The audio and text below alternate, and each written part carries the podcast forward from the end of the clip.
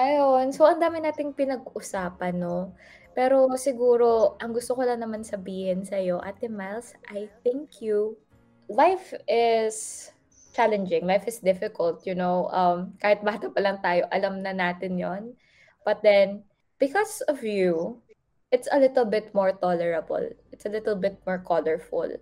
And, you know, um, right now I'm just really excited for what you'll do with your life and you can expect me to be there just like one or two calls away. um, kulitin mo lang ako when you need me. And of course, I'll cheer for you. Whatever your decisions will be, whatever, um, kung hindi siya gan ka-wise, i-judge kita, pero hindi kita pipigilan. um, and Posty, I love you to the point na I just want you to reach your dreams and soar high.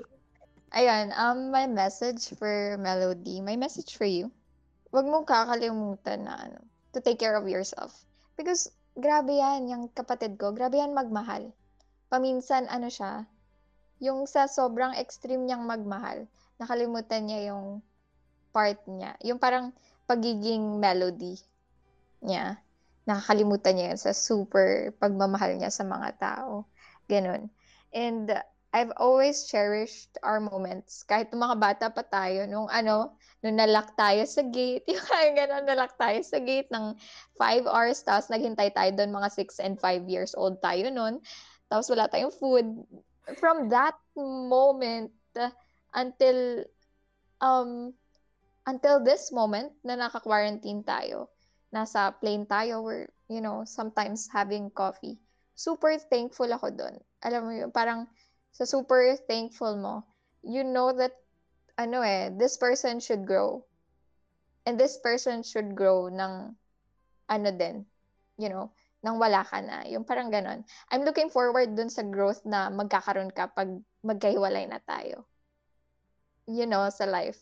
Ganyan. And I will always be here. You, you know me. Parang, you can find me. Yung sabi ko sa ano niya, sa letter ko sa kanya na ano. Kasi gusto niya mag, ang tawag dito, gusto mo mag, uh, ano yun, yung sa Santras? Anong tawag doon?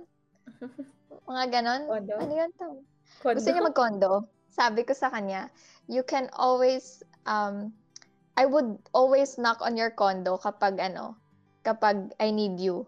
Pero sabi ko din sa kanya doon, or you can always knock on the door of my dorm kapag kailangan mo na ako. Ganon. Kasi parang we're, magkaiba kami ng way of living. Pero I would say that I'm really proud of her. And, ayun, I'm always here. Thank you for everything. Mm-hmm. Thank you as well. Yeah.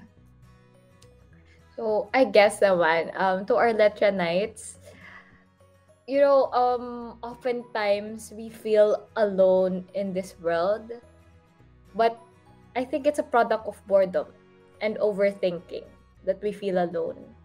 Mm. So, but when we restructure our heads, kung isipin mo ulit, maybe it's time for you to allow love to come in because it's always present. So we don't really notice it. It's always present. Someone is there loving you. And if it's not the type of love that you want, maybe it's the type of love that you need. Um, it doesn't love doesn't always come in the way that we expect it. But then when it comes, when it's there, enjoy it while it's there. And of course, may mga constants tayo sa buhay na hindi mm-hmm. hindi aalis sa buhay natin. And because of that, um, and if you if you feel like wala pa sila sa buhay mo maybe again just um try to reframe and allow love allow light to come in. So Nights, you are very well loved. And it's a manifestation. Your life is a manifestation and a product of love. Remind yourself. If it isn't, if you don't think it isn't, I pray and I hope that God will bless you with love and you will learn how to love back in return. Grabe naman yung love na yun. Parang okay na ako dun. Hindi, um, to our dear Letronites, to our dear ka-listeners sa Spotlight, um, one of the things na gusto kong i-leave sa inyo is know your constant people. And when you know your constant people, i-cherish nyo sila, bigyan nyo sila ng gifts, bigyan nyo sila ng love. And, ano, um, we all get lonely. Yung ganon. So, I hope na you won't take advantage of that loneliness of people na parang to get them more down or parang to get something from them na ano, parang relationship or anything, we all get lonely. I hope that you will be a friend to those people who are lonely. Especially now. So, yun yung ano, gusto kong i-share. Kasi sabi nga ng kapatid ko si Melody na, parang be open to love. I think, ayun din, as you open yourself to love, you, you, I hope that you open, I mean, I hope that you give love as well to other people na ano eh, hindi lang siya yung romantic. Can be platonic eh. And there are a lot of people who needs friends right now. I hope na ano, makita natin sila kahit sa social media. You know, um, you don't need to put malice on those people who are saying, kamusta ka or kumain ka na ba? Kasi that's usually what we think of other people eh, na kumain ka na ba, good morning, yung mga ganon. Sometimes you don't need to put malice on it. Paminsan, you just want to be a friend to someone.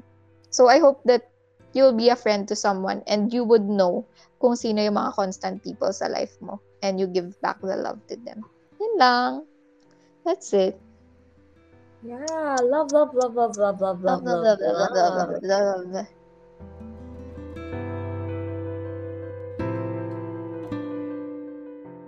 At dito na magtatapos ang DSA Spotlight. Magsama-sama tayo muli next month para sa isa na namang makabuluhang kwentuhan.